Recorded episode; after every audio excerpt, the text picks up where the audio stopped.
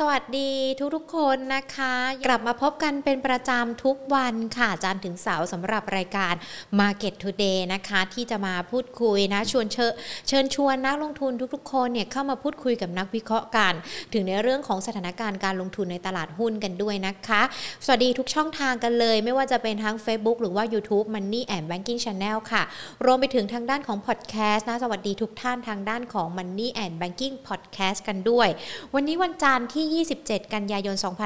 2564 Market Today ของเรานะคะ วันนี้อยู่กับยิงยิงวิมลวานเศรษฐถาวรแล้วก็ทีมงานทุกๆ คนที่จะมาร่วมกันพูดคุยนะคะ ในเรื่องของประเด็นต่างๆ ที่เกิดขึ้นกันด้วยค่ะ แต่ก่อนที่เราจะไปพูดคุยกันนะคะ ต้องขอขอบพระคุณผู้สนับสนุนหลักใจดีของเรากันก่อนนะคะ ที่ทำให้เกิดรายการ Market Today รายการดีๆ แบบนี้ค่ะ ยุคนี้ต้อง True 5G เครือข่ายอันดับ 1 5 ปีซ้อนจาก n p e r f ค่ะ ขอบพระคุณด้วยนะคะอามาติดตามกันดีกว่า ไม่ว่าจะเป็นทั้งในเรื่องของสถานการณ์การลงทุน รวมไปถึงสถานการณ์วาระโควิด -19 ที่เกิดขึ้น หรือว่าแม้แต่ตอนนี้มันมีประเด็นใหญ่อีกหนึ่งประเด็นนะคะ ก็คือในเรื่องของปัญหา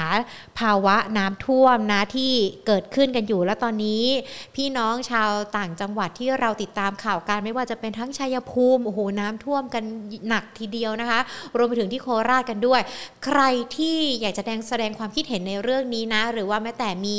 คนที่รู้จักการอยู่ในพื้นที่ มาเขียนบอกเล่าในคอมเมนต์กันได้นะคะว่าตอนนี้เป็นยังไงกันบ้างแล้ว แชร์ประสบการณ์หรือว่าแชร์ในเรื่องของปัญหาที่เกิดขึ้น ให้กับท่านอื่นได้ทราบกันด้วยนะคะ เดี๋ยวเราจะมาพูดคุยกันด้วยค่ะอาติดตามกันต่อสถานการณ์ไวรัสโควิด -19 วันนี้วันจันทร์ที่ 27 ทางด้านของสบคมีการออกมาเปิดเผยนะคะ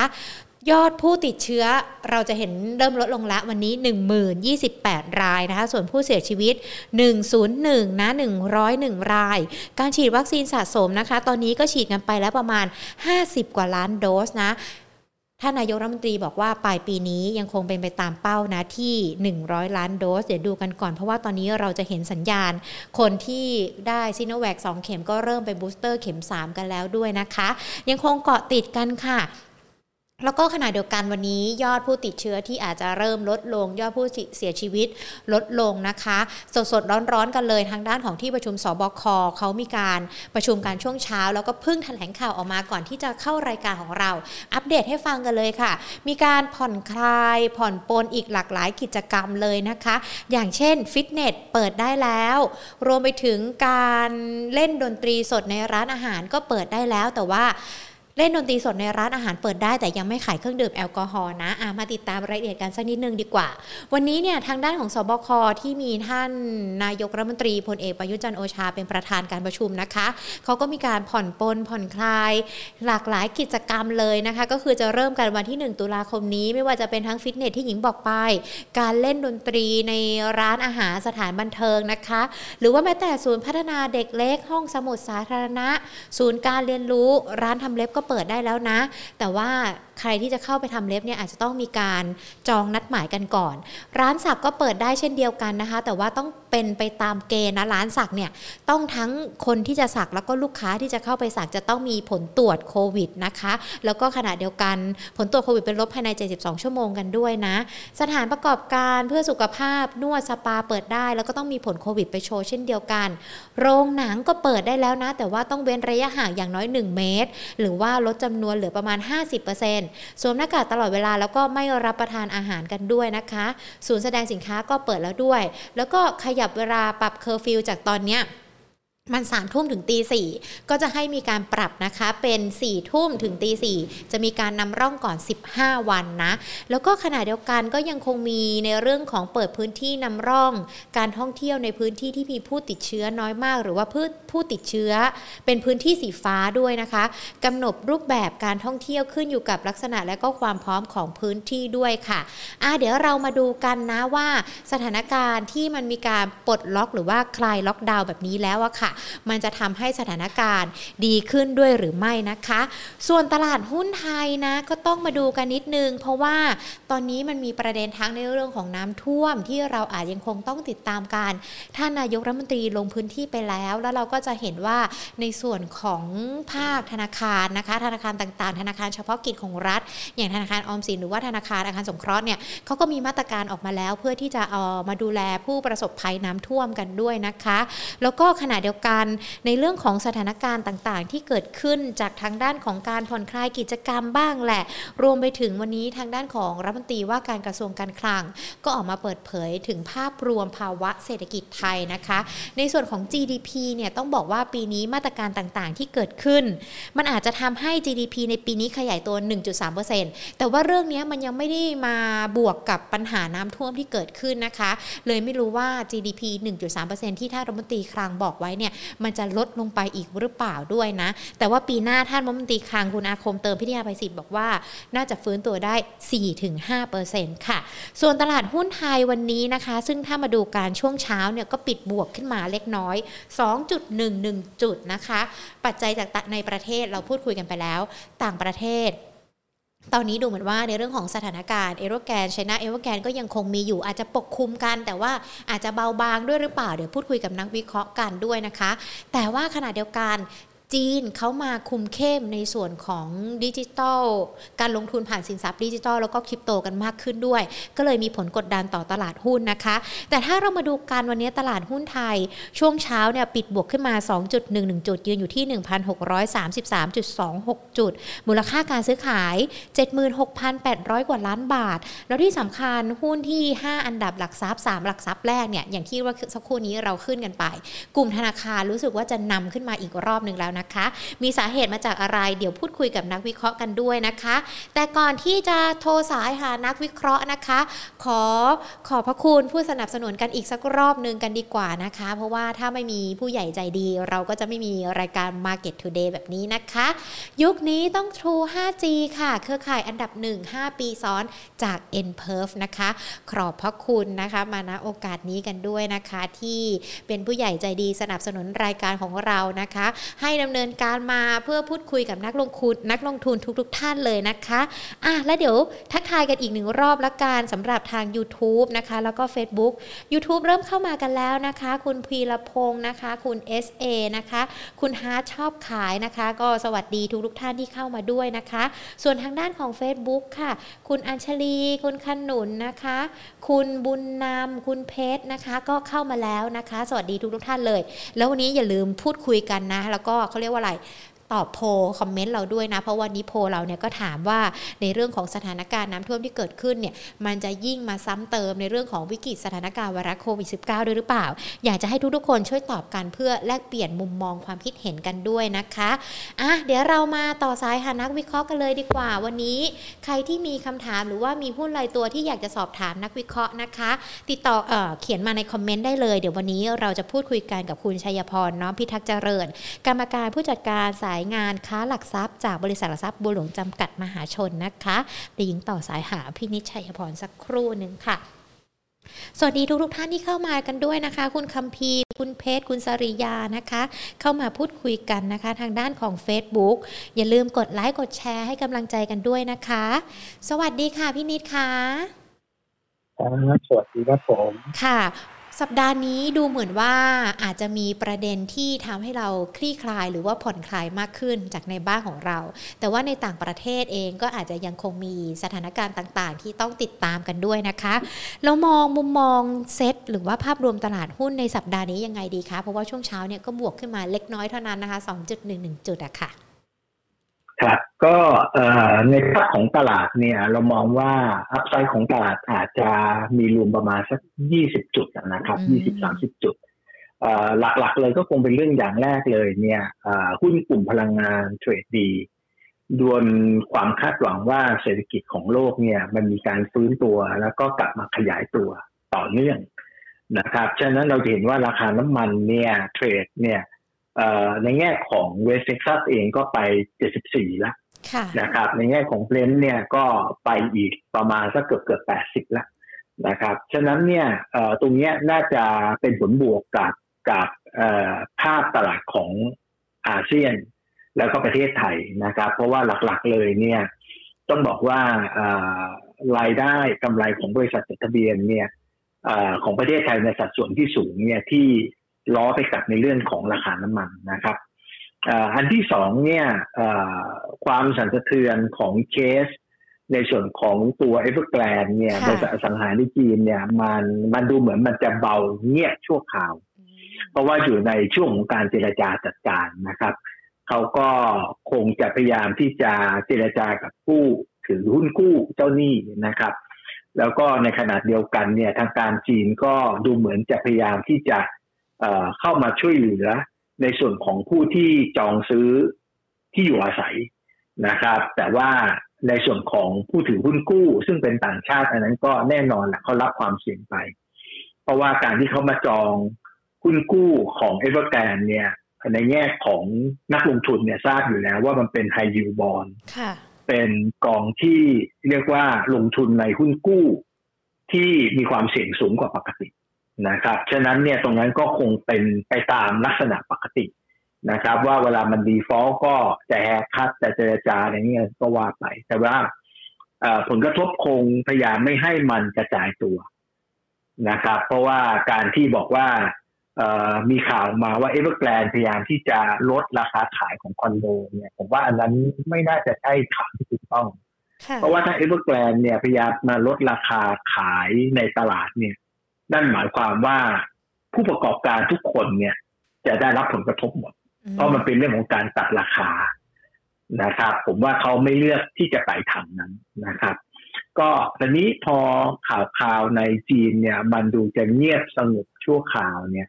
ผมว่าบรรยากาศของตลาดก็ก็ดูค่อยๆฟื้นตัว ค่ะในเชิงนโยบายเองทางด้านการเงินเนี่ย ไม่ว่าจะเป็นในสหรัฐก็ดีในยุโรปหรือในญี่ปุ่นเนี่ยมันมันดูเหมือนจะไปในเวเดียวกัน ก็คือว่าโอเคจะค่อยๆลด QE นะครับ ฉะนั้นเนี่ยไอการที่เสร็จจะลดการอัดฉีดเงินเข้าไป ในส่วนของตลาดตราสารหนี้เนี่ยมันมันอยู่ในตลาดมานาน ทุกคนซึมซับกับความคาดหวังข่าวนี้มานาน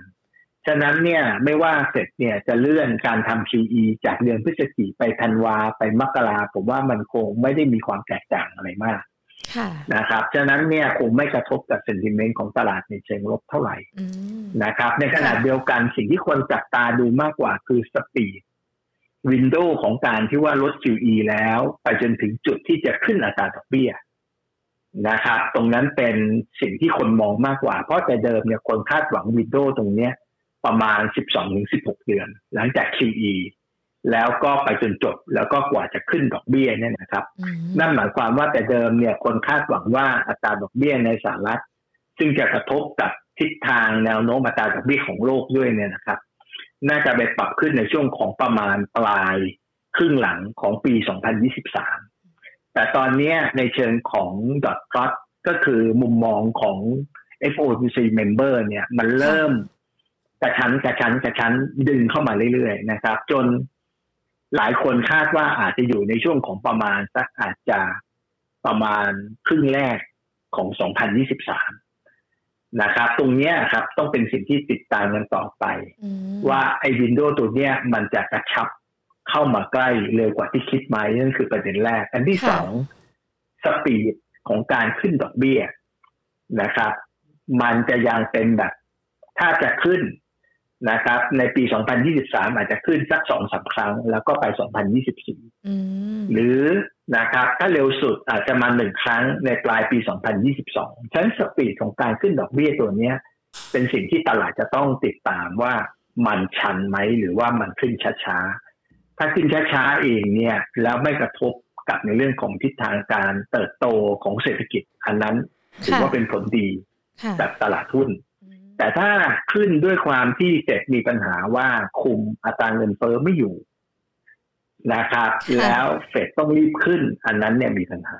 นะครับ ซึ่งตรงนั้นก็อาจจะยังอีกไกลครับ อาจจะยังอีกไกล ในหกเดือนข้างหน้าเราถึงจะค่อยๆเห็นภาพตรงนี้ชัดเจนขึ้นนะครับณวันนี้ผมว่าตลาดก็ก็ดูจะยังสบายๆอยู่ เพราะว่า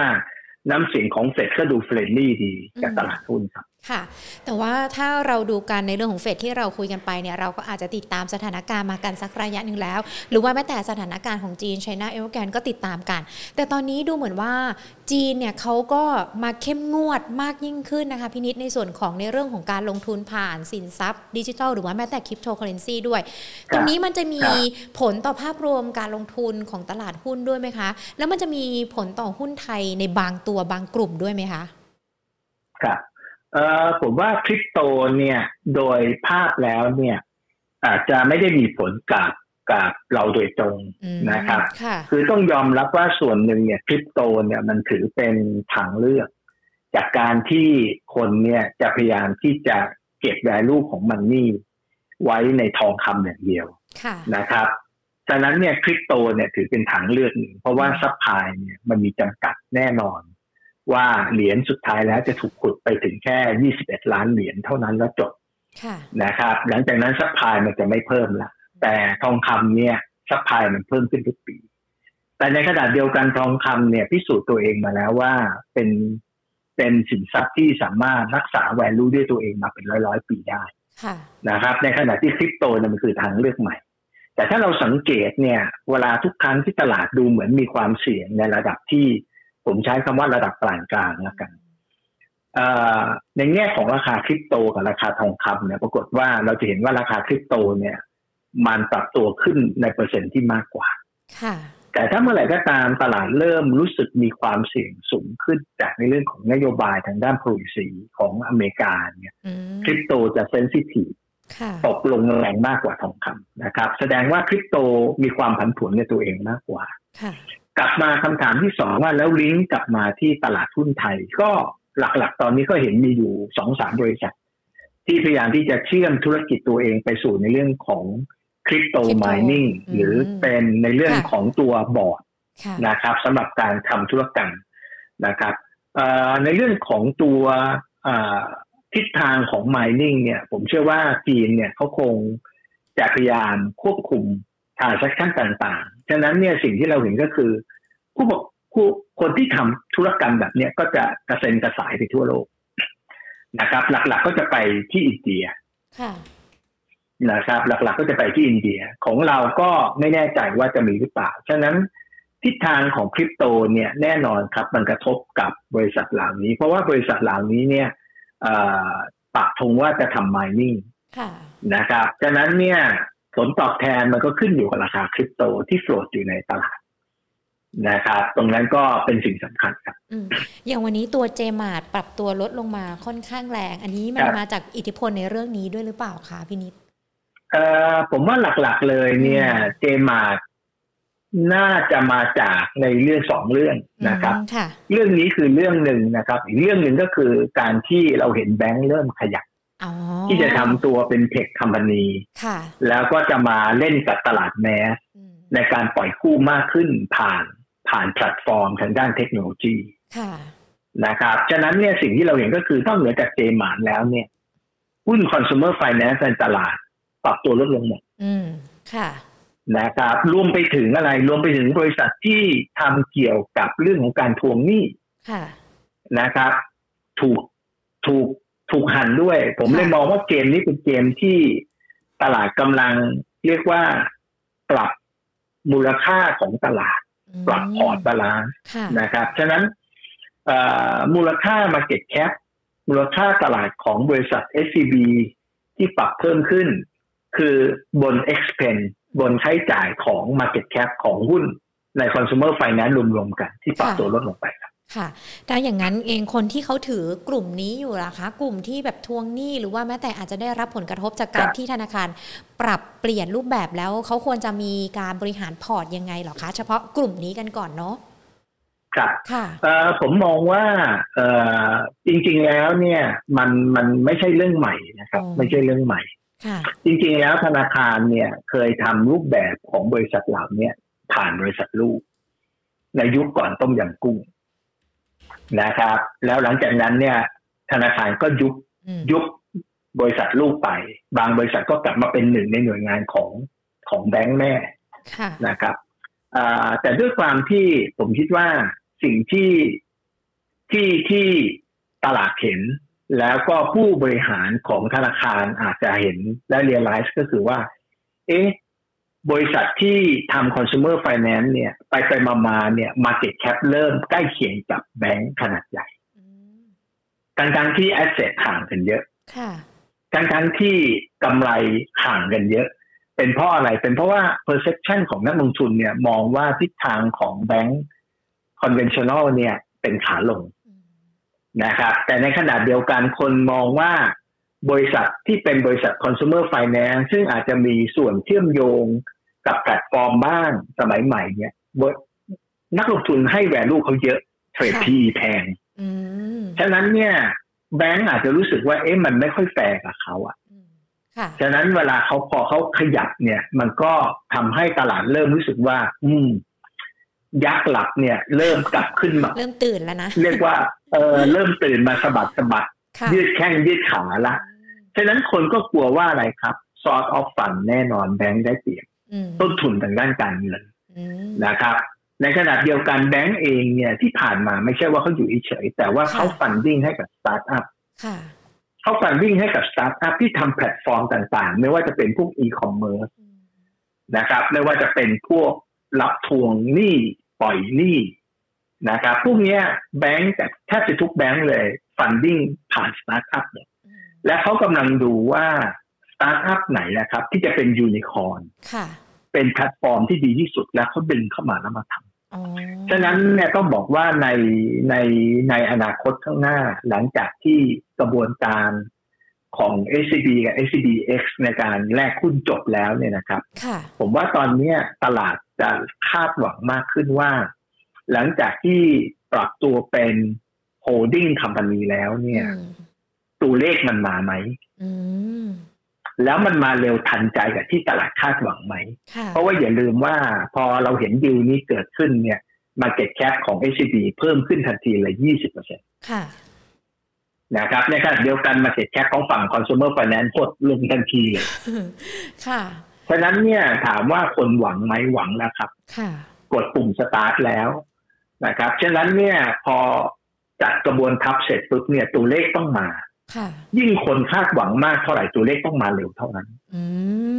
นะครับ แต่ถ้าผ่านไปปีหน้าสิ้นปีก็แล้วตัวเลขไม่มาปีสองพันห้าร้อยหกสิบหกตัวเลขไม่มา ผมเชื่อว่าตลาดลงโทษทันทีเลย หุ้นจะโดนขายแรงนะครับ อันนี้เป็นสิ่งที่เราต้องติดตามดู นะครับถ้าอย่างนั้นใครที่จะเข้าไปเก็บ SCB ในช่วงนี้อาจจะต้องใช้ความระมัดระวังหรือว่าช่างใจ มองไปไกลกันสักนิดนึงก่อนหรือเปล่าก่อนที่จะเก็บหรือว่าเข้าไปลงทุนได้ แล้วแล้วในส่วนของพวก consumer finance นะคะ มันจะไม่ถูกลดทอนความน่าสนใจลงใช่ไหมคะสำหรับกลุ่มนี้ คือตอนนี้เนี่ยคนลดทอนเขาลงละ เพราะว่าแต่ละบริษัทเองเนี่ยโดนมาละราคาประมาณสักห้าถึงสิบเปอร์เซ็นต์แค่สองสามวันเองผมว่า flow ตรงนี้อาจจะยังไม่จบนะครับ เราต้องรอให้ flow ของการปรับ rebalance ตรงนี้จบและเริ่มนิ่งนะครับแต่นี้พอกลับมาดู consumer finance เนี่ยราคาที่มันลงมาเรื่อยๆเนี่ยมันหมายความว่าอะไร หมายความว่าความคาดหวังลดลง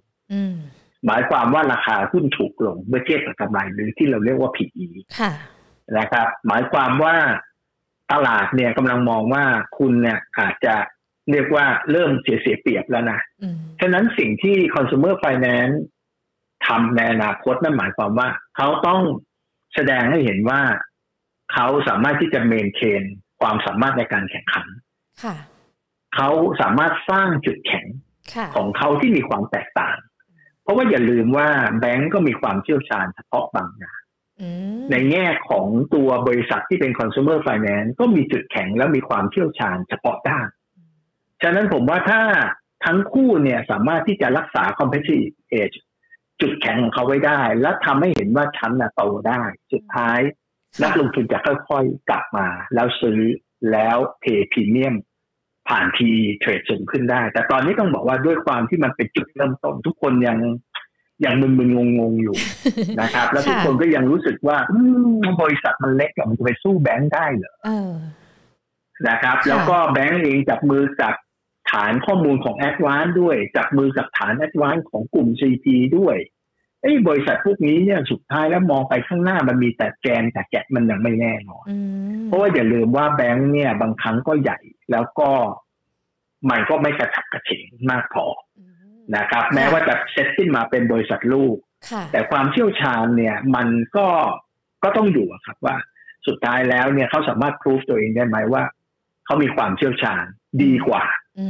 เอฟเฟกตีฟกว่าบริษัทขนาดเล็ก อืมค่ะ ถือเป็นอีกหนึ่งมุมมองเลยนะคะพี่นิดที่เราอาจจะได้ดูกันอีกด้านหนึ่งเนาะสำหรับการลงทุนหรือว่าแม้แต่ในเรื่องของการเติบโตว่าทิศทางเป็นอย่างไรใครจะลงทุนอาจจะต้องอาจจะติดตามสถานการณ์กันอย่างใกล้ชิดกันด้วยนะคะ เราพูดคุยกันแล้วเนาะไม่ว่าจะเป็นทั้งสถานการณ์ต่างประเทศที่เกิดขึ้น หรือว่าแม้แต่ประเด็นอาจจะเป็นประเด็นร้อนที่เกิดขึ้นในช่วงนี้ของแวดวงการเงินการลงทุน ดังนั้นเองตามหัวข้อของเราวันนี้นะคะ ตามล่าหาหุ้นเด่นรอรับไตรมาสสุดท้ายของปี แน่นอนวันนี้ดูเหมือนอาจจะมีข่าวดีด้วยหรือเปล่า เพราะว่าตัวเลขยอดผู้ติดเชื้อก็ลดลงแล้ว ยอดผู้เสียชีวิตก็ลดลงแล้ว และรัฐบาลก็มีการผ่อนคลายกิจกรรมเพิ่มเติมด้วย สัญญาณในอนาคตของตลาดหุ้นไทยเริ่มดีขึ้นแล้วใช่ไหมคะ มันจะมีหุ้นไหนที่รอรับการกลับมาได้บ้างเอ่ยครับก็จริงๆแล้วตลาดไทยเนี่ยเราปรับขึ้นมา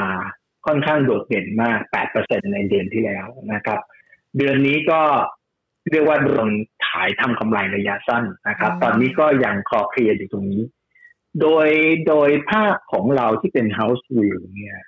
เราไม่คิดว่าอินเด็กจะทะยานด้วยตัวเขาเองไปไกลๆแต่เราคิดว่าตลาดน่าจะเป็นลักษณะของเห็นเม็ดเงินเนี่ย มันหมุนเวียนเปลี่ยนกลุ่ม เปลี่ยนหุ้น เปลี่ยนหน้าหุ้นนะครับ นั่นคือสิ่งที่เรามอง นั่นแสดงว่าในภาพของอินเด็กเองเนี่ย เราคงจะเห็นมันคลอเคลียอยู่แถวเนี้ยครับแกว่งประมาณสักห้าสิบจุดถึงเจ็ดสิบจุด ด้านล่างเนี่ยที่เรามองก็อาจจะสักพันห้าร้อยห้าสิบพันห้าร้อยเจ็ดสิบอะไรอย่างเงี้ยนะครับ ส่วนด้านบนเนี่ยก็อาจจะยังแคบๆอยู่แถวๆประมาณพันหกร้อยห้าสิบอะไรอย่างเงี้ยโดยดัชนีตัวมันเองเนี่ยอาจจะไม่เห็นการแกว่งตัวมาก แต่เราจะเห็นการ rotate เราเรามองว่าในกลุ่มของ commodity นะครับ ในกลุ่มของปิโตร น่าจะเห็น flow ของการไหลเข้าเนี่ย อีกครั้งหนึ่งในช่วงของการ restock นะครับเอาวัตถุดิบมาเพื่อจะผลิตสินค้าในช่วงเทศกาลปลายปี แล้วก็ต่อต้นปีหน้านะครับฉะนั้นเนี่ยในหุ้นกลุ่มปิโตลงกันดูเหมือนเรามองโพซิทีฟนะครับ ในช่วงที่เหลือของปีนะครับ ในขณะเดียวกันเนี่ยกลุ่มที่เกี่ยวกับเรียกว่าการบริโภคภายในประเทศ นะครับ ไม่ว่าจะเป็นอย่าง CRC นะครับ CPO นะครับ หรือแม้แต่ในช่วงของตอนนี้มีน้ำท่วมนะครับ กลุ่มที่ขีดเป็นตัวแทนจัดจำหน่าย พวกวัสดุก่อสร้างนะครับ อย่าง global อย่างดูโฮมเนี่ย เรามองว่าหลังจากนั้นไปเนี่ย พอน้ำเริ่มลดเนี่ย คนกลับมาซ่อมแซมก็น่าจะเห็น ในเรื่องของ ticket sale เนี่ยเพิ่มขึ้นนะครับประกอบกับในปีหน้าเนี่ย เราก็คาดหวังว่าจะเห็นการเลือกตั้งเกิดขึ้นในช่วงของปีหน้า ฉะนั้นเนี่ย รัฐบาลคงจะพยายามสร้างความมั่นใจนะครับ ให้กับผู้บริโภคภายในประเทศ สร้างความมั่นใจให้กับประชาชนคนไทยนะครับ ฉะนั้นเนี่ยมาตรการหลาย ๆ อย่างเนี่ยคงจะออกมาเรื่อย ๆ ในช่วงของครึ่งแรกของปีหน้า นะครับ ก็ก็มองว่าหุ้นที่เชื่อมโยงเกี่ยวกับการบริโภคนะครับ ก็หลายตัวน่าจะค่อยๆปรับดีปรับตัวดีขึ้นจากนี้ครับหลายตัวที่เริ่มปรับตัวดีขึ้นหลังจากนี้มันถึงเวลาที่เราเข้าไปเก็บได้หรือยังคะทยอยสะสมผมว่าซื้อได้เลยถ้าเป็นหุ้นที่เกี่ยวกับวัสดุก่อสร้างที่เราพูดถึงนะครับ แล้วก็เกี่ยวกับการบริโภค ผมคิดว่าตอนนี้เนี่ยถ้าดูไปตั้งแต่ต้นปีจนถึงปัจจุบันเนี่ย หุ้นพวกนี้ underperform มาก หมายความว่าขึ้นน้อยมากนะครับแทบจะไม่ขึ้นเลยนะครับ ในขณะที่สิบเดือนแรกเก้าเดือนแรกเนี่ย หลัก ๆ เลยเราจะเห็นว่าหุ้นที่ปรับตัวขึ้นไปเนี่ยโรงแรมขึ้นไปแล้วนะครับค่ะอ่าทั้งทั้งที่อ่าก่อนหน้านี้เราก็เชียร์กัน มาหลังๆผมก็อาจจะแบบพูดน้อยหน่อยเพราะว่า ไม่ได้เป็นหุ้นที่ underperform เป็นหุ้นที่เรียกว่า perform ได้ดีกว่าตลาด ให้ผลตอบแทนดีกว่าตลาดด้วยซ้ำในกลุ่มโรงแรมนะครับ เราก็อาจจะโทนดาวลง หรือหุ้นที่เกี่ยวกับในส่วนของเอ่อ finance ที่ผ่านมา outperform มากตอนนี้ก็มีเรื่อง story ที่ต้องปรับนะครับดังนั้นเนี่ยเราก็ยังเห็นว่าโอเคในหุ้นกลุ่มเหล่านี้ที่ underperform เนี่ยในส่วนของการบริโภค วัสดุก่อสร้างพวกนี้มันควรจะมาได้นะครับ แล้วมันก็น่าจะล้อไปจนถึงปีหน้า หมายความว่าระยะสั้นเนี่ย ซื้อได้ก็ไม่ไม่ไม่ได้มีความน่ากลัวนะครับ เพราะว่าราคาหุ้นเนี่ยมันค่อนข้างถูก d ด r ร t i o n แล้วก็ถือยาวไปหน่อยเนี่ย ก็ดูเหมือนกับว่า อืมในแง่ของธีมเนี่ย ของปีหน้ามัน support ด้วยอืม ค่ะครับอย่างดูโฮมตอนนี้ 23 บาท 30 สตางค์พี่นิดมองราคาเป้าหมายไว้ยังไงหรอคะ 23 บาท 30 นี่คือเข้าไปได้เลยเนาะเต็มเต็มครับๆอืมใช่ผมว่าราคาตัวนี้ก็ก็น่าจะน่าสนใจนะครับค่ะน่าจะซื้อได้นะครับฉะนั้นเนี่ยสิ่งที่เรามองก็คงเป็นเรื่องที่ว่า อย่ามองระยะสั้นว่าเอ้น้ำท่วม แล้วบางทีบางคนกลัวเรื่องเขาปิด หรือว่าได้ผลกระทบจากการปิดสาขาหรืออะไรก็ตามนะครับอ่าค่ะแต่เราเรามองว่าหุ้นกลุ่มเหล่าเนี้ยเวลามีน้ำท่วม หลังจากนั้นเนี่ย ในช่วงน้ำท่วมเนี่ยไปสักระยะหนึ่งเนี่ยหุ้นจะเริ่ม perform ได้ดีค่ะนะครับดังนั้นนอกเหนือจากดูโฮมเนี่ย ในส่วนของ global ก็น่าสนใจ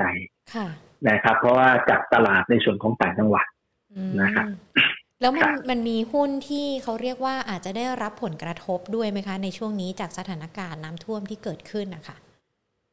ครับเอ่อโดยส่วนใหญ่แล้ว โดยส่วนใหญ่แล้วเนี่ยเอ่อการบริโภคเนี่ยมันลดลงหมดอืมเพราะว่าช่วงน้ำท่วมอะนะครับ แต่ค่ะว่าเราก็มักจะเห็นบางบริษัทที่เป็นผู้ผลิตน้ำดื่ม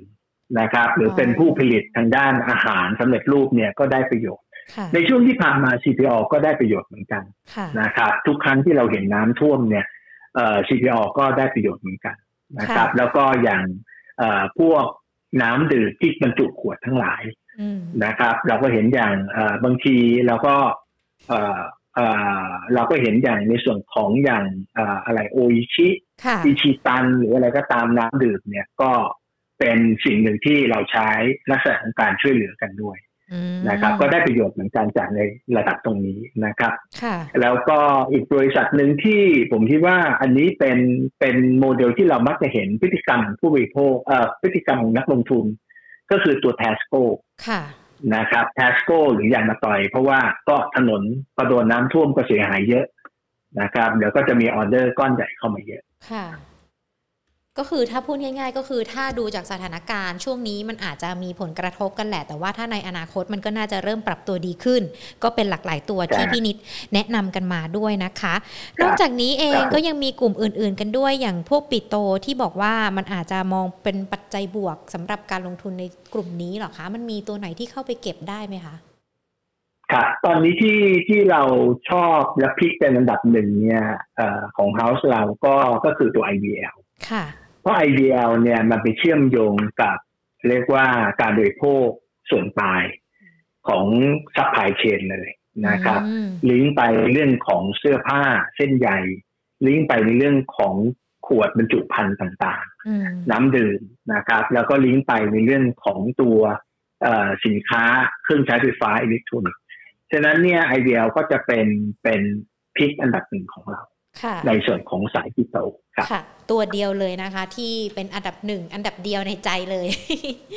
ครับค่ะ พี่นิดค่ะ ถ้าเราดูการสถานการณ์ที่มันเกิดขึ้นตลาดดูเหมือนที่จะปรับตัวดีแล้ว แล้วก็อาจจะมีหุ้นบางกลุ่มเนี่ยที่น่าจะปรับตัวดีขึ้นได้แล้ว มันถึงเวลาที่เราควรเพิ่มพอร์ตน้ำหนักการลงทุนในหุ้นของเราได้หรือยังคะครับเอ่อผมว่าภาพเนี่ยของตลาดเองเนี่ยโดยรวมเนี่ย จะบอกว่ามันไม่มีความเสี่ยงเลยก็ก็อาจจะไม่ใช่อ่านะครับสาเหตุก็เพราะว่าสิ่งที่เรามองก็คือเอฟเฟอร์แกลนเนี่ยแม้ว่าเงียบ แต่เราไม่รู้ว่ามันจะสเป l โอเวอร์หรือเปล่าค่ะมันจะจบจบแบบเบ็ดเสร็จ หรือมันจบชั่วคราวแล้วมันกระเพื่อมรอบใหญ่อืมนะครับ ตัวนี้ก็เรียกว่าคิดอินไมล์ไว้อืมนะครับ แต่ว่าณวันเนี้ยมันคงจะซาไปสักระยะหนึ่งอืมนะครับ อ่ามันคงจะซาไปแต่ว่า ก็ก็ก็พยายามติดตามมันผ่านตาเรื่อยๆแล้วกันนะครับค่ะอันที่สองเนี่ยคงเป็นเรื่องของตัวเงินเฟ้อแหละอืมเพราะว่าอเมริกาเองเนี่ยเฟดเองเนี่ย มองว่ามันเป็นช่วงของการเปลี่ยนถ่ายค่ะจากการฟื้นตัวมาเป็นการขยายตัว แล้วภาคของการผลิตมันมันมีปัญหาเรื่องโควิดนะครับเฟดเนี่ยมีมุมมองว่าไอ้เงินเฟ้อเนี่ยมันชั่วคราวอืมเดี๋ยวมันก็ลง แต่ก็มีมีนักเศรษฐศาสตร์หลายท่านที่ออกมาติงว่าเฟดอยากจะชะล่าใจค่ะนะครับฉะนั้นเนี่ยเราก็มอนิเตอร์ตัวนี้ไปแล้วกัน เพราะว่าเอ่อถ้าเศรษฐกิจของโลกมันฟื้นตัว และอเมริกาปรับอัตราดอกเบี้ยขึ้น บนภาพเนี้ยมันถือว่าสวยหรูตลาดหุ้นจะดีค่ะแต่ถ้าอเมริกาปรับอัตราดอกเบี้ย แล้วรีบร้อน ปรับอัตราดอกเบี้ยขึ้น บนเหตุผลว่าความเสี่ยงของอัตราเงินเฟ้อมันยากกับการที่จะคอนโทรลอันนี้จะเป็นถือว่าเป็นความเสี่ยงของตลาดหุ้นนะครับอัตราเงินเฟ้อไม่ใช่เรื่องเลวร้าย แต่แต่อย่ามากจนจนมันสร้างความหวั่นไหว สร้างความคาดหวังว่า เอ้ย อัตราเงินเฟ้อราคาสินค้ามันจะขึ้นไปเรื่อยๆ แล้วคนเริ่มกักตุนนะครับ ทีนี้กลับมาที่ประเทศไทยบ้าง อันนั้นเป็นแองเกิลของอเมริกา กลับมาที่ประเทศไทยบ้างก็ต้องบอกว่า ตลาดหุ้นของประเทศไทยอยากเห็นเงินเฟ้อขึ้น ของเรานะครับอยากเห็นเงินเฟ้อขึ้น เพราะว่าเงินเฟ้อของเราเนี่ยมันเกือบ มันเกือบ มันเกือบจะติดลบอะค่ะหลายคนเนี่ยบอกแล้วมันมันโซว่าแล้วมันเกี่ยวอะไรกับชีวิตฉัน อ่านะครับ หมายความว่าอะไรครับ หมายความว่าถ้าเราเป็นผู้บริโภคเนี่ย เราระมัดระวังเรื่องการจับจ่ายใช้สอยนะครับ นั่นหมายความว่าอะไรครับ บริษัทที่ค้าขายอยู่ในตลาดหลักทรัพย์กำไรมันเลยโตน้อยนะครับ แต่เมื่อไหร่ก็ตามที่เงินเฟ้อขึ้น แสดงว่าอะไรครับ แสดงว่าบริษัทในตลาดหลักทรัพย์เนี่ย สามารถมียอดขายโตขึ้นอืมค่ะนะครับกำไรก็จะโตขึ้น เพราะว่าเมื่อยอดขายโตขึ้น ในทางในทางกลับกันก็คือเป็นสัดส่วนลงมาที่กำไรสุทธิมันก็โตขึ้นตามปัญหาของประเทศไทยตอนนี้คือเงินเฟ้อเราต่ำมาก จนมันทำให้ยอดขายกำไรของบริษัท จดทะเบียนโดยรวมในประเทศไทยมันไม่ค่อยโตแทบจะไม่เห็นอ๋อค่ะนะครับ แล้วเราเราไปคาดหวังกับอะไรครับ เราไปคาดหวังกับน้ำมันที่ขึ้นแรงๆ มาด้วยเงินเฟ้อที่เป็น cost อันนี้อันตรายนะครับ มันอาจจะ ทำให้กลุ่มปตทกำไรเพิ่ม ดูดี แต่นอกเหนือจากกลุ่มปตทมันติดลบหมดนะครับ อันนี้เป็นเป็น alternative ที่เราไม่อยากเห็นนะครับ เราอยากเห็นเงินเฟ้อมันโตขึ้น โดยที่ทุกคนเนี่ยสามารถมีความมั่นใจ มีเงินซื้อจับจ่ายใช้สอยมากขึ้น อันนี้ตลาดจะสวยหรูมากเลย เพราะว่าจากสตาร์ดี้ของเราเนี่ย เราเคยดูว่าถ้าอัตราเงินเฟ้อเนี่ยอยู่ในระดับประมาณสองถึงสี่เปอร์เซ็นสำหรับประเทศไทยนะครับตลาดทุนจะให้ผลตอบแทนที่ดีมากจากการลงทุนแต่ถ้าเราสังเกตเนี่ยในห้าปีย้อนหลังกลับมา เงินเฟ้อเมืองไทยมันอยู่เรียกที่หนึ่งหรือต่ำกว่ากำไรของบ้านเรามันก็เลยแบบไม่ค่อยโตมาก พอมันไม่โตมากเนี่ย หุ้นมันก็เลยเทรดแบบเป็นไซเวย์ครับ โชคดีที่ว่าเราอยู่ในภาวะที่สภาพคล่องของเงินออม เรายังดีอยู่ค่ะใช่แสดงว่าถ้าหญิงจะเข้าใจแบบง่าย ๆ ก็คือการที่เราอาจจะเพิ่มน้ำหนัก หรือว่าเพิ่มสัดส่วนการลงทุนในหุ้น จะต้องติดตามสถานการณ์ที่เกิดขึ้นทั้งจากทางด้านของต่างประเทศหรือว่าในประเทศ ก่อนที่เราจะเอามาชั่งใจกันเองว่าเออมันถึงจังหวะแล้วแหละที่เราจะเพิ่มการลงทุนได้แบบนี้ถูกต้องไหมคะอ่าใช่มันเหมือนกับว่าเราอาจจะต้องขอดู ข้อมูลไปอีกประมาณสักหนึ่ง quarter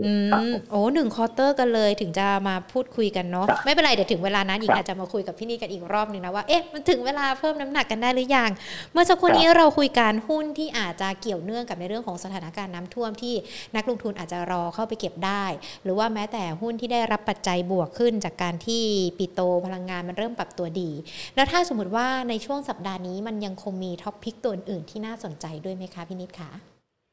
ครับเอ่อ top pick ที่ analyst เราเนี่ยเขามองมานอกเหนือจากที่เราคุยกันเนี่ยนะครับ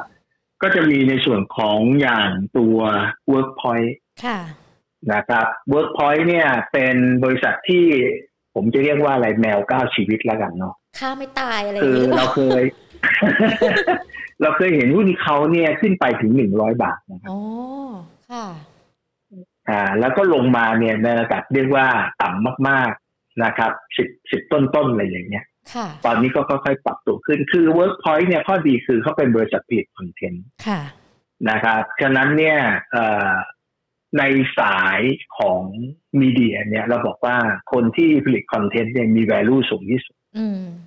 นะครับฉะนั้นเนี่ยเรามองว่าเดี๋ยวในแง่ของงบโฆษณาสื่อในช่วงปลายปีเนี่ยที่อั้นมาจากต้นปี มันน่าจะมา เรียกว่าอัดอั้นมาใช้กันเยอะมากขึ้นในช่วงปลายปี แล้วก็ปลายปีเรามักจะเห็นหลาย ๆ บริษัทเนี่ยเปิดตัวเปิดตัวสินค้านะครับ และในขณะเดียวกันเนี่ย ถ้าสถานการณ์โควิดเราดีขึ้นเรื่อยๆ แล้วเราสามารถค่อยๆกลับมาเปิดสังคมเรามากขึ้นเรื่อยๆ เนี่ยนะครับ ผมเชื่อว่าเจ้าของบริษัทต่างๆ จะต้องใช้งบมีเดียมากขึ้นแหละ เพราะว่ามันเป็นช่วงของการแย่งเม็ดเงินจากกระเป๋าผู้บริโภคนะครับฉะนั้นเราก็ต้องสร้างยังไงก็ได้ให้แบรนด์ของเราอยู่ในหัวของผู้บริโภคให้ได้เป็นอันดับต้นๆ ฉะนั้นสุดท้ายแล้วมีเดียก็ก็จะเป็นจุดหนึ่งที่น่าจะได้ประโยชน์ ฉะนั้น Workpoint ก็เป็นก็เป็นบริษัทหนึ่งนะครับ ที่ในแง่ของทีม Analyst เนี่ยของเราเขาแนะนำสำหรับสัปดาห์นี้นะครับ ค่ะ Workpoint ตอนนี้ 23 บาท 30 สตางค์มันมีโอกาสจะไปหลักร้อยอีกไหมคะ อันนี้หญิงหวังว่าจะไปถึงตรงนั้นค่ะ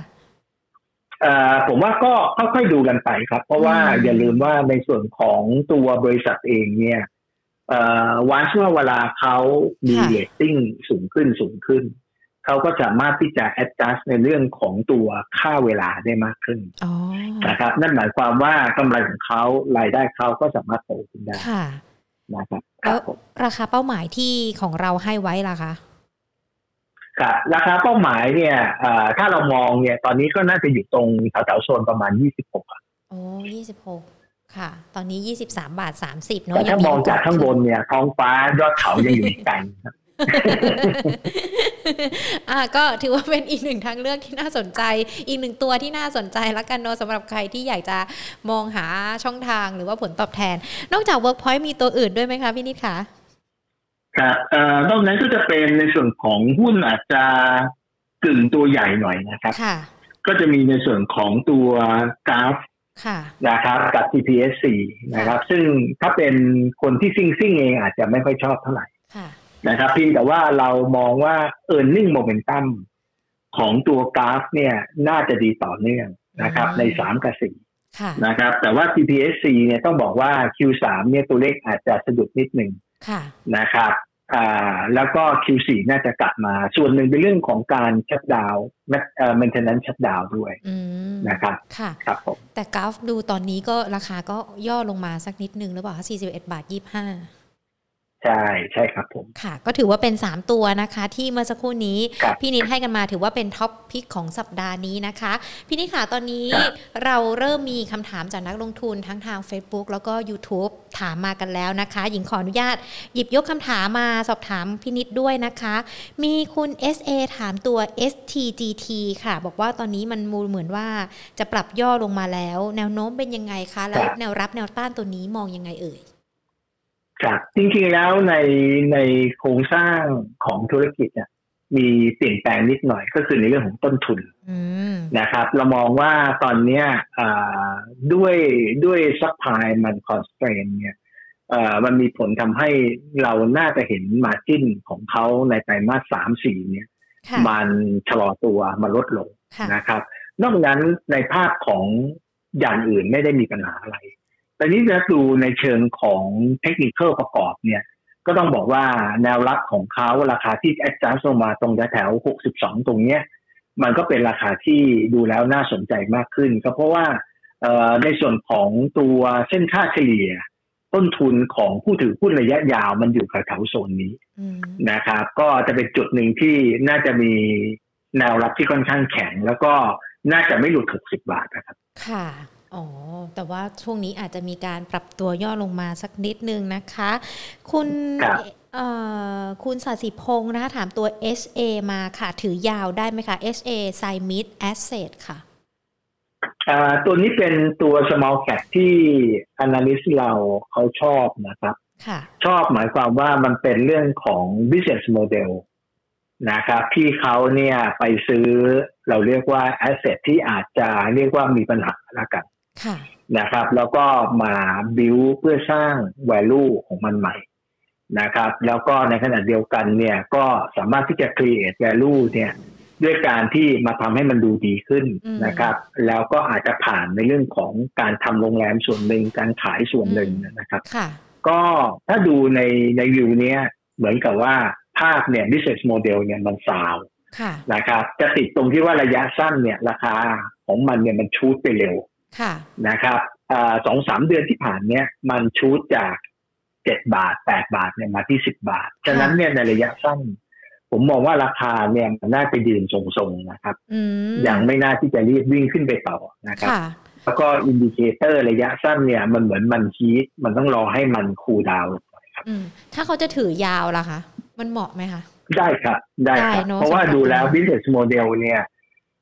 ค่อนข้างจะตอบโจทย์อืมค่อนข้างจะตอบโจทย์นะครับ ค่ะรับผมคุณเจตนาถามตัว i t e l ค่ะ มองแนวโน้มตัวนี้เป็นยังไงกันบ้างคะ Interlink Telecom รับเอ่อ ITEL เนี่ย ในส่วนของเราเราเชียร์มาพักหนึ่งแล้วก็ยังเชียร์อยู่ไหมภาเอ่พยที่เรามองก็ยังเชียร์อยู่อ่ายัยังเชียร์อยู่นะครับค่ะเพียงแต่ว่า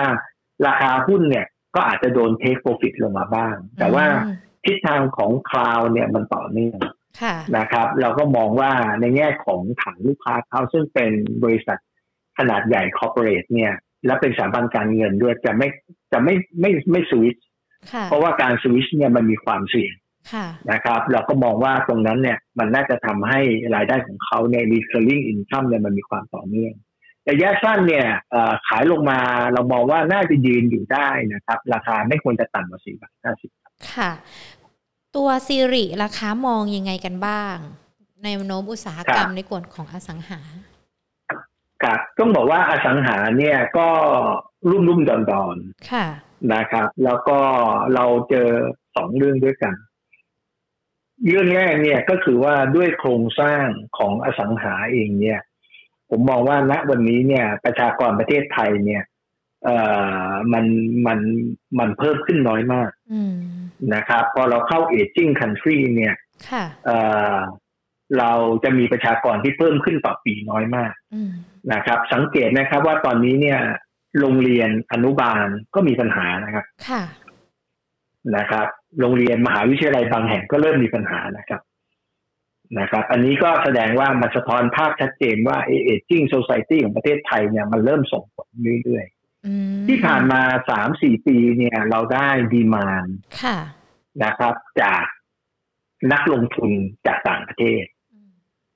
เข้ามาช่วยในเรื่องของ transaction ที่เกิดขึ้นในอสังหาในบ้านเรานะครับแต่นี้ transaction เหล่านี้มันหายไป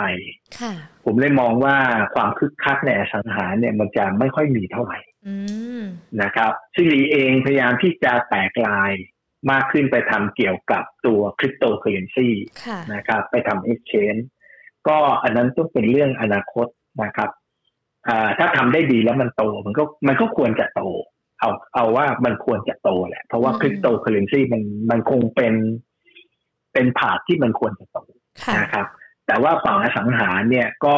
ก็อย่างรุ่มรุ่มดอนดอนๆเอ่อต้องบอกว่าในสามปีสี่ปีมานี้เนี่ย เราเห็น การเปิดตัวของโครงการอยู่ในลักษณะที่ชะลอตัวเรื่อยๆ แสดงว่าอะไรแสดงว่าบริษัทต่างๆ ในธุรกิจที่ทำเกี่ยวกับคอนโดเนี่ยมองภาพสองอย่างคือ supply อาจจะเยอะอืมนะครับ ต้องการค่ะระบายสต็อกออกแต่ค่ะอันที่สองเนี่ยกำลังซื้อไม่ไม่แข็งแรงเท่าไหร่นะครับ ฉะนั้นเราถึงเห็นในเรื่องของการเปิดตัวของ project คอนโดเนี่ยในสามปีที่ผ่านมามันอยู่ในลักษณะที่เอ่อมันปรับตัวลดลงเรื่อยๆนะครับอืมประกอบกับในส่วนของสถาบันการเงินเองเนี่ย ธนาคารประเทศไทยก็ค่อนข้างจะให้ระวังในเรื่องของสัดส่วน loan to value ค่ะในการปล่อยสินเชื่ออืมฉะนั้นตรงนั้นเนี่ยมันก็เลยทำให้ภาพของอสังหามันดูเอื่อยๆหน่อยค่ะนะครับ มันมันไม่ได้แบบถึงขนาดมีปัญหานะครับเพียงแต่ว่ามันไม่ได้คึกคักเท่ากับห้าปีที่แล้วอ๋อถ้าอย่า นะงครับนั้นฉะนั้นเนี่ยถ้าถามผมราคาตรงเนี้ย ก็สำหรับผมผมเฉยๆสำหรับสิริค่ะสำหรับผมผมเฉยๆครับ มันยังพอมีตัวอื่นไหมคะเผื่ออาจจะอยากทิ้งสิริไปหาตัวอื่นแทน หรือว่ากลุ่มอสังหาคือควรเลี่ยงก่อนเลยอสังหามันจะเป็นอย่างเนี้ย ทั้งหมดเลยอ๋อนะครับ ยกเว้นว่าเราจะเห็นแบงก์ชาติเริ่มผ่อนผ่อนคผ่อนลายมาตร LTV การอืมค่ะ ใช่ผ่อนคือแบงก์ชาติก็พยายามผ่อนนะนะครับค่ะแต่ว่าแบงก์ชาติก็คงต้องผ่อนเรื่อยค่ะๆนะครับ เพราะว่าโฟลของ transaction เนี่ย จากนักลงทุนจีนฮ่องกงญี่ปุ่นมไต้หวันที่เข้ามาบ้านเราเนี่ยมันคงจะโฟลว์เนี่ยมันคงจะหายไปอืมนะครับฉะนั้นถ้าเราไม่อยากให้อสังหามันฟุกเพราะว่าอสังหาเนี่ยมันมีผลต่อต่อเศรษฐกิจของประเทศ เยอะค่ะเพราะ supply chain มันยาว นะครับแบงก์ชาติก็อาจจะพิจารณาผ่อนคลายมาตรการการปล่อยสินเชื่อผ่านไปสุดที่แบงก์ธนาคารตอนนี้ก็กลับมาอยู่ที่ว่าพอมาตรการของแบงก์ชาติ ส่งสัญญาณว่าผ่อนคลายแล้วเนี่ยเอ่อธนาคารโดยส่วนใหญ่ จะ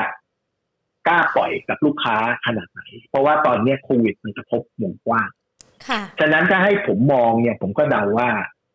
ถ้ามาตรการผ่อนคลายเรื่อยๆ แล้วแบงค์เลือกที่จะปล่อยเนี่ย ผมมองว่าน่าจะเป็นตลาดกลางบนอืมที่เราจะเห็นคนเนี่ยกลับมาสามารถกู้ได้ค่ะแบงค์อยากจะปล่อยกู้ สบายใจที่จะปล่อยกู้ว่างั้นเถอะอืมสบายใจที่จะปล่อยกู้ค่ะเพราะว่าบางครั้งเนี่ยในตลาดที่เป็นกลางล่างลงมาเนี่ย ถามว่าดีมานที่อยู่อาศัยเนี่ยมันมี แต่ธนาคารพาณิชย์บางทีไม่ค่อยกล้าอาจจะปล่ไม่อยกล้าอ่าค่ะ อ่าเขากลัวเรื่องว่าความสามารถในการชำระชำระหนี้เงินกู้อืมมันอาจจะ เรียกว่าไม่ไม่สะดวกใจอะว่างั้นเถอะไม่แข็งนะแรครังบเท่ากันฉะนั้นอืมค่ะใช่ฉะนั้นกลางบนเนี่ย ผมมองว่ากู้ก็กู้ได้ง่ายค่ะนะครับ แบงก์ก็กล้าที่จะปล่อยนะครับค่ะ volume ของการปล่อยมายอดขายการโอนมันก็มาค่ะนะครับ ฉะนั้นหุ้นกลุ่มเหล่านี้ก็อาจจะมีอย่าง Origin อืมนะครับ ที่อยู่ในไทยนี้นะครับสิริ อนันดาอืมนะครับ ก็จะเป็น player หลักๆ ในในสามตลาดนี้อืมหรืออาจจะจับพลัดจับผลูรวมไปถึงอย่างศุภาลัยค่ะนะครับค่ะเพราะศุภาลัยก็อยู่ในระดับกลางๆไม่ใช่บนมากนะค่ะกลางๆนะครับ แต่ว่าตลาดของที่กลางลงไปราคาถูก ผมว่าอันนั้นอาจจะยังไม่ใช่ อ๋ออะก็ลองพิจารณาดูกันด้วยนะคะสำหรับกลุ่มอสังหาเพราะมันยังแยกย่อยเป็นในเรื่องของระดับล่างระดับกลางระดับบนกันนะอีก ซึ่งมันก็มีผลต่อในเรื่องของการลงทุนเลือกหุ้นด้วยนะคะ คุณคัมพีร์ถามมาตัว TMG น่าสนใจไหมคะ เราควรรอรับที่ระดับราคาเท่าไหร่ ทีม G อะค่ะ ตัวไหนนะครับ ทีม G อะค่ะ T E A M G ใช่ค่ะ T T E A เดี๋ยว M นะครับแล้วก็ตัว G อ่าก็คือหุ้นในส่วนของ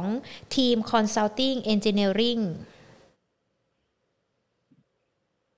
เอ่ออันนี้ผมไม่ได้ติดตามซะด้วยครับค่ะไม่อะไม่รู้จะตอบยังไงอาจจะอ่าขอละก่อนไม่เป็นไรต้องขอค่ะประทานไม่เป็นไรค่ะพี่นิขาครับมีคุณผู้ชมอาจจะเพิ่งเข้ามาคุณปริศนาเนอะถามตัว CPF ที่เราพูดคุยกันไป ถ้าจะถือยาวได้ CPF นะใช่ค่ะอาหารนะ CPF ใช่ค่ะครับเอ่อถ้าถามว่าถือยาวได้ไหมผมว่าโซนนี้ค่อนข้างปลอดภัยอืมนะครับ เพียงแต่ว่าภาพที่เรามองไปเนี่ยวิวของ analyst เราเนี่ยเปลี่ยนค่ะแต่เดิมเนี่ยวิว analyst ของเราเนี่ยมองว่าจากต้นปียันปลายปีก็คือ quarter สี่เลยเนี่ยค่ะโมเมนตัมของกำไรเนี่ยจะเป็นขาขึ้นตลอดอืมแต่พอมันผ่านมาครึ่งปีเนี่ยมันเหมือนโมเมนตัมมัน มันเปลี่ยนทิศค่ะนะครับ เปลี่ยนทิศแล้วก็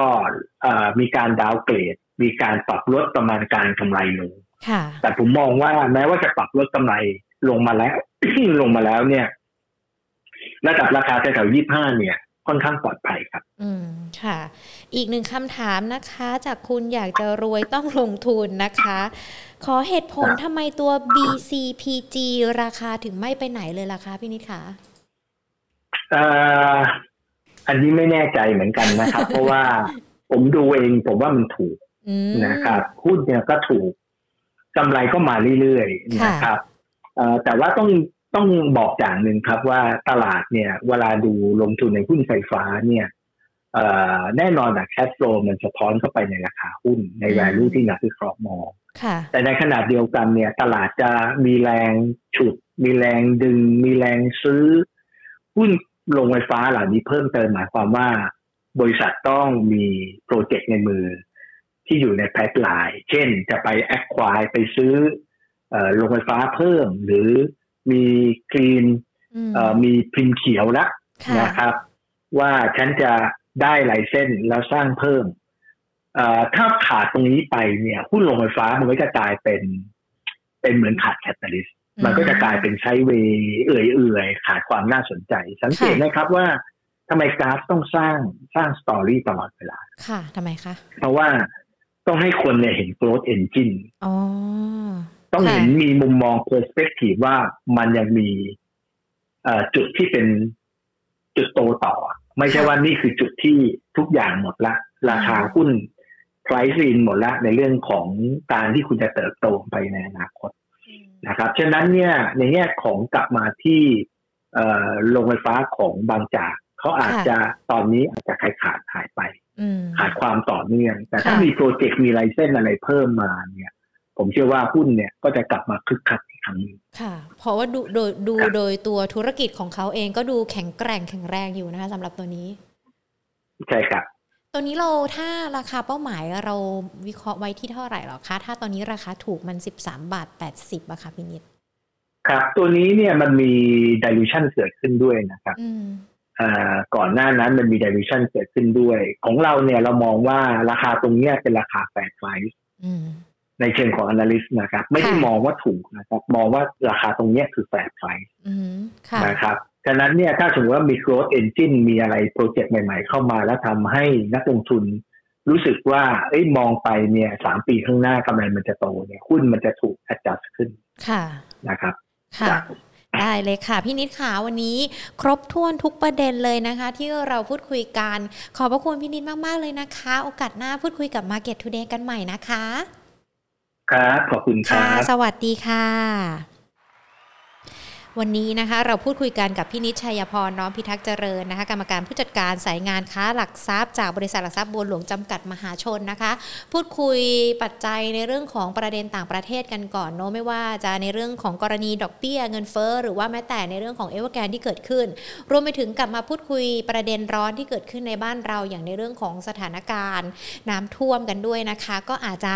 มีอนิสงส์ถ้าสถานการณ์น้ำท่วมคลี่คลายแล้วหุ้นที่จะกลับมาได้รับประโยชน์เนี่ยมันจะมีตัวไหนบ้างเมื่อสักครู่นี้ พี่นีก็แนะนำกันแล้วด้วยนะคะ ขณะเดียวกันในช่วงไตรมาสสุดท้ายของปีที่กำลังจะถึงกันนี้นะคะ พี่นีก็ได้มีการเปิดเผยมุมมองภาพรวมของตลาดด้วย แล้วก็หุ้นใน 3 ธีมเลยนะ ที่เราจะเข้าไปทยอยเก็บกันได้ เพื่อรอรับการเติบโตในช่วงไตรมาสสุดท้ายของปี หรือว่าแม้แต่หุ้นที่ท็อปพิกสัปดาห์นี้เข้าไปเลือกลงทุนได้ ก็มีมาฝากเช่นเดียวกันนะคะ ดังนั้นหากคุณผู้ชมท่านใดที่เข้ามาไม่ทันหรือว่าอาจจะเข้ามาตอนที่เราพูดคุยกันไปแล้วเดี๋ยวพอจบไลฟ์แล้วเนี่ยสามารถติดตามย้อนหลังกันได้นะคะ ไม่ว่าจะเป็นทั้ง Facebook ของเรา Money and Banking Channel หรือว่า YouTube Money and Banking Channel ด้วยนะคะ ส่วนคุณผู้ชมที่สอบถามคำถามมาหรือว่ายังพูดคุยกันอยู่ในไลฟ์นะ หญิงทักทายกันสักนิดหนึ่ง ทางด้านของ YouTube นะคะ คุณพีรพงศ์คุณ SA นะคะ คุณสาสีพงศ์คุณปอม คุณพีธนาทิพย์คุณเจตนานะคะ คุณอานนท์คุณสุหทัยคุณสุหทัยถามตัว JMT มาตัวเนี้ยเราพูดคุยกันในตั้งแต่ล็อตแรกเลยนะที่ เป็นหุ้นที่เกี่ยวข้องกับมี GMT เจมาแล้วก็มี XPG ด้วยที่วันนี้มันมีการปรับตัวลดลงมาค่อนข้างแรง อธิบายกันไปแล้วตั้งแต่ตอนต้นไลฟ์กันเลยนะคะ ก็เดี๋ยวลองไปฟังย้อนหลังกันดูเนาะคุณพี่ท่านที่บอกว่างานยุ่งมากเกือบเข้ามาไม่ทันอะไม่เป็นไรค่ะ มาช้ายังดีกว่าไม่มานะ คุณบันเจิดคุณอยากจะรวยต้องลงทุนนะคะ คุณนรงฤทธิ์นะคะ ก็เข้ามาพูดคุยกันด้วย คุณนรงฤทธิ์ถามตัวกลุ่มธนาคารมานะ ก็พูดคุยกันไปในในพาร์ทที่เราพูดคุยถึงการเปลี่ยนแปลงของ SCB เนาะแล้วก็พูดคุยถึงในเรื่องของธนาคารภาพรวมกันด้วยนะคะ ทางด้านของ Facebook คุณบอยสมิธนะคะ คุณปิ้นคุณสุรางเข้ามาพูดคุยกันนะคะ คุณขนุนนะคะ ถามตัวสิริมา คุณนวราสวัสดีค่ะ คุณทัมพี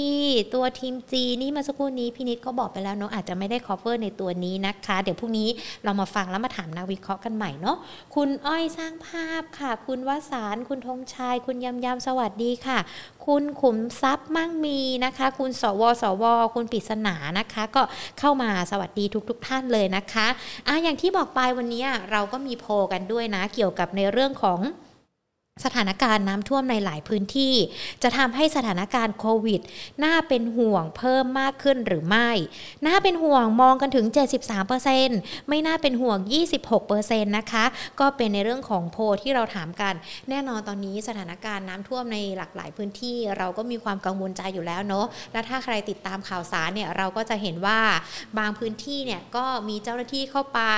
ใส่ชุดพีพีเข้าไปด้วยเพราะว่าบางบ้านที่เขาได้รับผลกระทบน้ำท่วมบางท่านเนี่ยเขาก็ได้รับเชื้อโควิดด้วย แล้วก็แบบรักษาตัวแบบโฮมไอโซเลชันแต่พอมาเจอสถานการณ์โควิดแบบนี้ สถานการณ์น้ำท่วมอีกก็อาจจะเหมือนเป็นความเขาเรียกว่า วิกฤตที่เพิ่มมากขึ้นนะทำให้หลาย ๆ คนก็มีความกังวลในเรื่องนี้ด้วยนะคะ Market Today ของเราเป็นกำลังใจให้กับทุก ๆ คนเลยที่เจอทั้งสถานการณ์โควิด เจอทั้งสถานการณ์น้ำท่วม หรือว่าแม้แต่เจอสถานการณ์ที่กำลังติดดอยอยู่ในขณะนี้นะคะ เป็นกำลังใจให้กับทุกคนที่รับชมรายการของเราหรือว่าไม่ได้รับชมเนี่ยเป็นกำลังใจให้ทุกท่านเลยนะคะ ดังนั้นถ้าทุกคนไม่อยากจะพลาดในเรื่องของข่าวสารการเงินการลงทุน หรือว่าแม้แต่ประเด็นที่เกิดขึ้นในรอบ ๆ ตัวเราประเด็นที่เป็น topic นะคะ เพื่อที่จะเอามาพูดคุยว่ามันมีผลกระทบต่อการลงทุนมากน้อยยังไงกันบ้าง ต้องไม่พลาดนะคะสำหรับรายการ Market Today ทั้งทาง YouTube แล้วก็ Facebook Money and Banking Channel รวมไปถึงทางด้านของ Podcast Money and Banking Channel ทุกๆ บ่าย 2 เป็นประจำแบบนี้นะคะ อย่าลืมกดไลค์เพจที่ Facebook ของเรานะคะ แล้วก็อย่าลืมกด Subscribe ที่ YouTube ของเราด้วยนะคะ หรือว่าถ้าชอบเนื้อหาสาระดีๆ ที่หญิงนำมาฝากแบบนี้ กดดาวใน Facebook ให้กำลังใจกันด้วยก็ได้นะคะจะได้มีกำลังใจในทุกๆ วันมาจัดรายการกันแบบนี้แหละค่ะ วันนี้หมดเวลาแล้วนะคะ เดี๋ยวพรุ่งนี้บ่ายสองกลับมาเจอ Market Today กันใหม่ ลากันไปก่อน สวัสดีค่ะ